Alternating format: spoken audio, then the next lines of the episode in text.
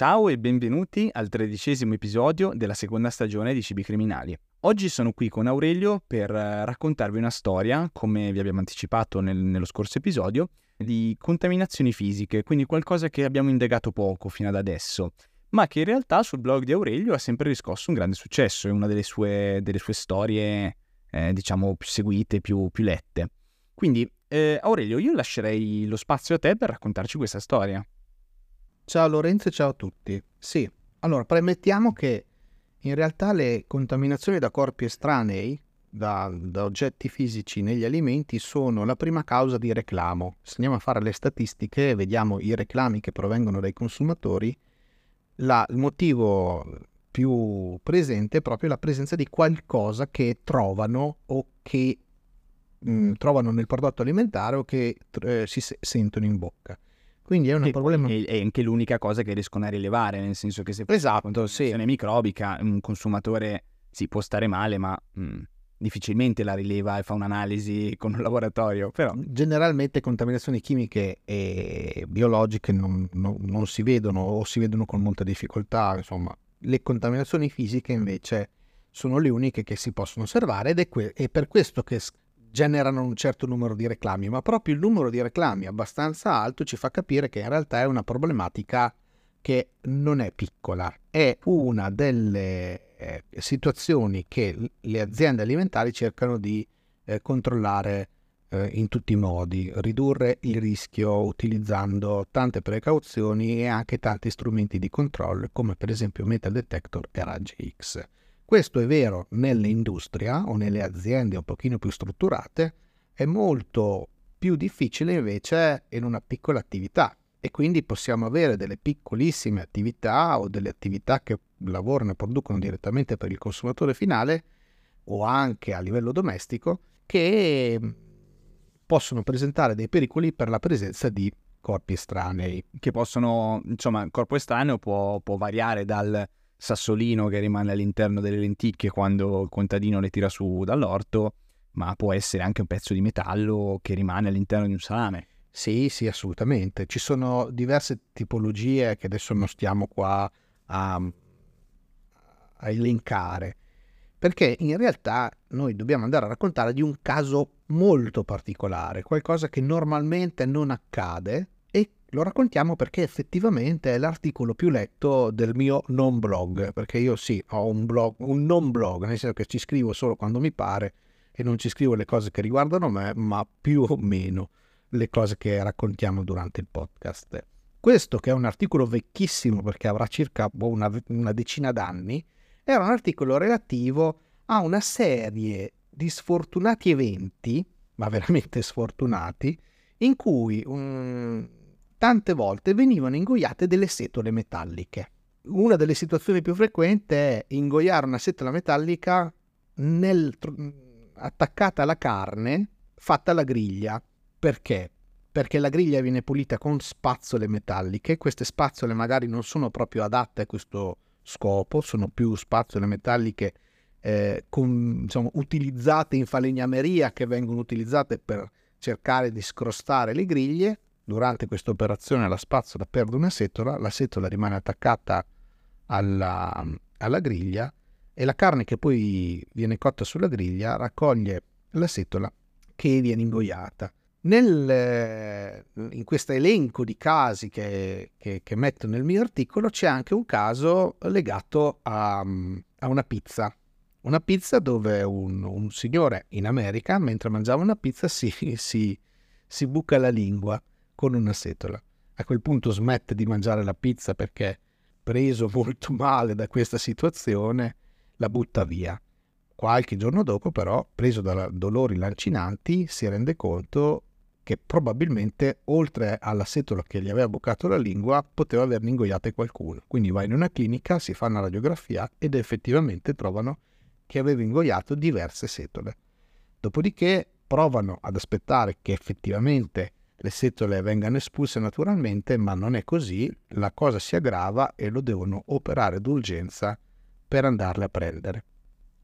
Questa che è una situazione che sembra molto lontana e reale, perché poi io nel, nell'articolo racconto di un evento capitato negli Stati Uniti che ha acceso anche l'attenzione del CDC, perché in realtà poi i casi del eh, 2011 furono talmente tanti e ravvicinati che eh, si sensibilizzò tutta la popolazione nel cercare di utilizzare le spazzole corrette ma anche di fare attenzione appunto che non rimanessero delle setole su delle superfici su cui poi andavano i prodotti alimentari. Bene, questa cosa che sembra lontana in realtà può capitare purtroppo anche vicino a noi, perché qualche anno fa mi ha scritto proprio una signora dove mi ha raccontato la sua vicenda, che era una vicenda molto simile. Lei e il marito sono andati a prendere una pizza da sporto, se la sono portati a casa, l'hanno mangiata davanti al televisore guardando un bel film, al termine della pizza, quindi quando l'hanno finita, hanno trovato delle setole nel cartone della pizza. Inizialmente, bah sì, pensavano, insomma, sono lì, mm, non, mai pensavano di poterle avere ingoiate, infatti buttano via tutto. Dopo qualche giorno però sentono dei dolori, dei dolori molto forti, quindi vanno al pronto soccorso, riescono a farsi fare una radiografia, dalla radiografia vedono che la signora aveva ingoiato due setole e il marito ne aveva ingoiate tre. I medici li tranquillizzano anche se nel momento in cui vedi la radiografia e vedi la setola che è lunga qualche centimetro, qualche preoccupazione per forza ti viene, sono dei filamenti metallici di qualche centimetro, almeno un paio, e però i medici li tranquillizzano e dicono no, adesso con una dieta ricca di fibre molto probabilmente queste setole escono, proviamo a farle uscire. Effettivamente la signora espelle le due setole, che dirla così è dirla molto pulita, ma in realtà tu la devi andare a cercare per capire se viene fuori, eh? quindi non è una cosa molto, molto... Però la signora ne espelle due, il marito ne espelle due su tre, ne rimane una, che non si capisce se mi è rimasta dentro oppure non l'ho trovata, perché il dubbio ti viene. La risposta è veloce perché sta così male che deve tornare al pronto soccorso, gli rifanno una radiografia e vedono che effettivamente questa terza setola è ancora nella stessa posizione della prima radiografia. Quindi in qualche modo non esce. E quindi lui devono fare un intervento per andare a prendere questa setola che stava effettivamente perforando l'intestino. A lui è andata bene perché sono intervenuti in tempo, perché non ha avuto delle situazioni per cui la setola effettivamente ha sfondato la parete intestinale. Ma questo non, ehm, non è una cosa che succede a tutti. Nell'articolo infatti si parla anche di eh, setole ingoiate da bambini e il lume intestinale dei bambini è molto più piccolo e lì i rischi di una perforazione intestinale sono enormemente più alti ed è uno dei motivi per cui il CDC all'epoca aveva lanciato l'allarme di fare attenzione. Quindi questa è la storia di oggi che è breve ma importante e uno si potrebbe anche chiedere ma come hanno fatto a ingoiare così tanti alimenti senza accorgerci che ci fossero dentro delle setole? Ecco, purtroppo questa è una cosa che capita. Non capita sempre, a volte ci si accorge effettivamente di qualcosa che è dentro il prodotto, ma può capitare anche di ingoiare senza accorgersi di eh, ingerire un, eh, un frammento che poi ti può provocare un enorme danno a livello intestinale. Posso dire che starò più attento la prossima volta che griglio con la pulizia?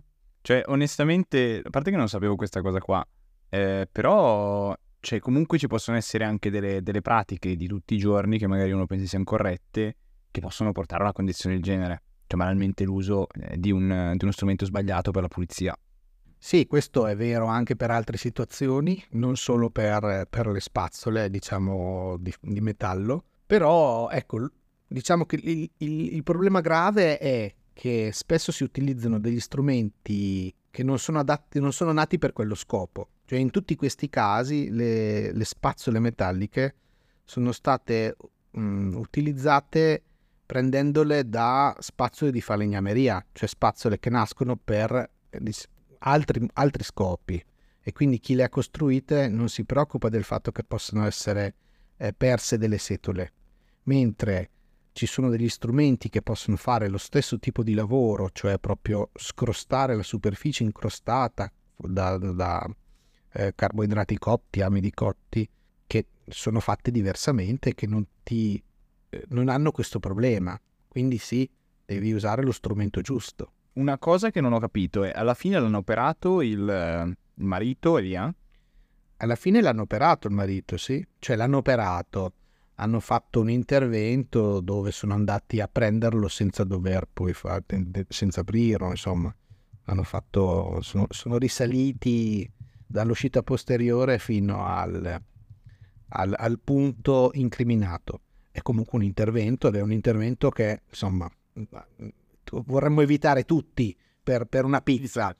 Il, ehm, ed è stato proprio durante l'intervento che hanno visto che la setola stava perforando l'intestino e che già sanguinava all'interno. Quindi sì, a lui è andata bene perché gli è andata molto bene, ma altri, ad altri non va altrettanto bene. Molto probabilmente molti di quelli che, alcuni di quelli che ci sentiranno e seguiranno potrebbero immedesimarsi in storie che hanno a loro volta sentito o addirittura vissuto. Perché questi signori mi hanno scritto, mi hanno raccontato la loro storia e hanno voluto condividere con me questa, questa esperienza che tra l'altro io utilizzo nei corsi di formazione per sensibilizzare proprio le persone che poi dovranno fare le pulizie su certi tipi di attrezzature per cercare di evitare degli errori simili. Loro mi hanno scritto per capire come potevano rivalersi su il, il, il pizzaiolo, come potevano fare per avere giustizia eh, e per evitare che questa cosa capitasse anche ad altri. Quindi dopo lì c'è tutta una storia sotto che noi, noi non raccontiamo perché è privata, però ci sono, ci sono i modi e le modalità. Non è una questione di soldi, eh? noi cerchiamo di fare della prevenzione a livello igienico che serve ed è importantissima e uno dei metodi migliori per riuscire a garantire la massima prevenzione è quella di raccontare anche queste storie che ci aiutano a capire gli errori che dobbiamo non fare.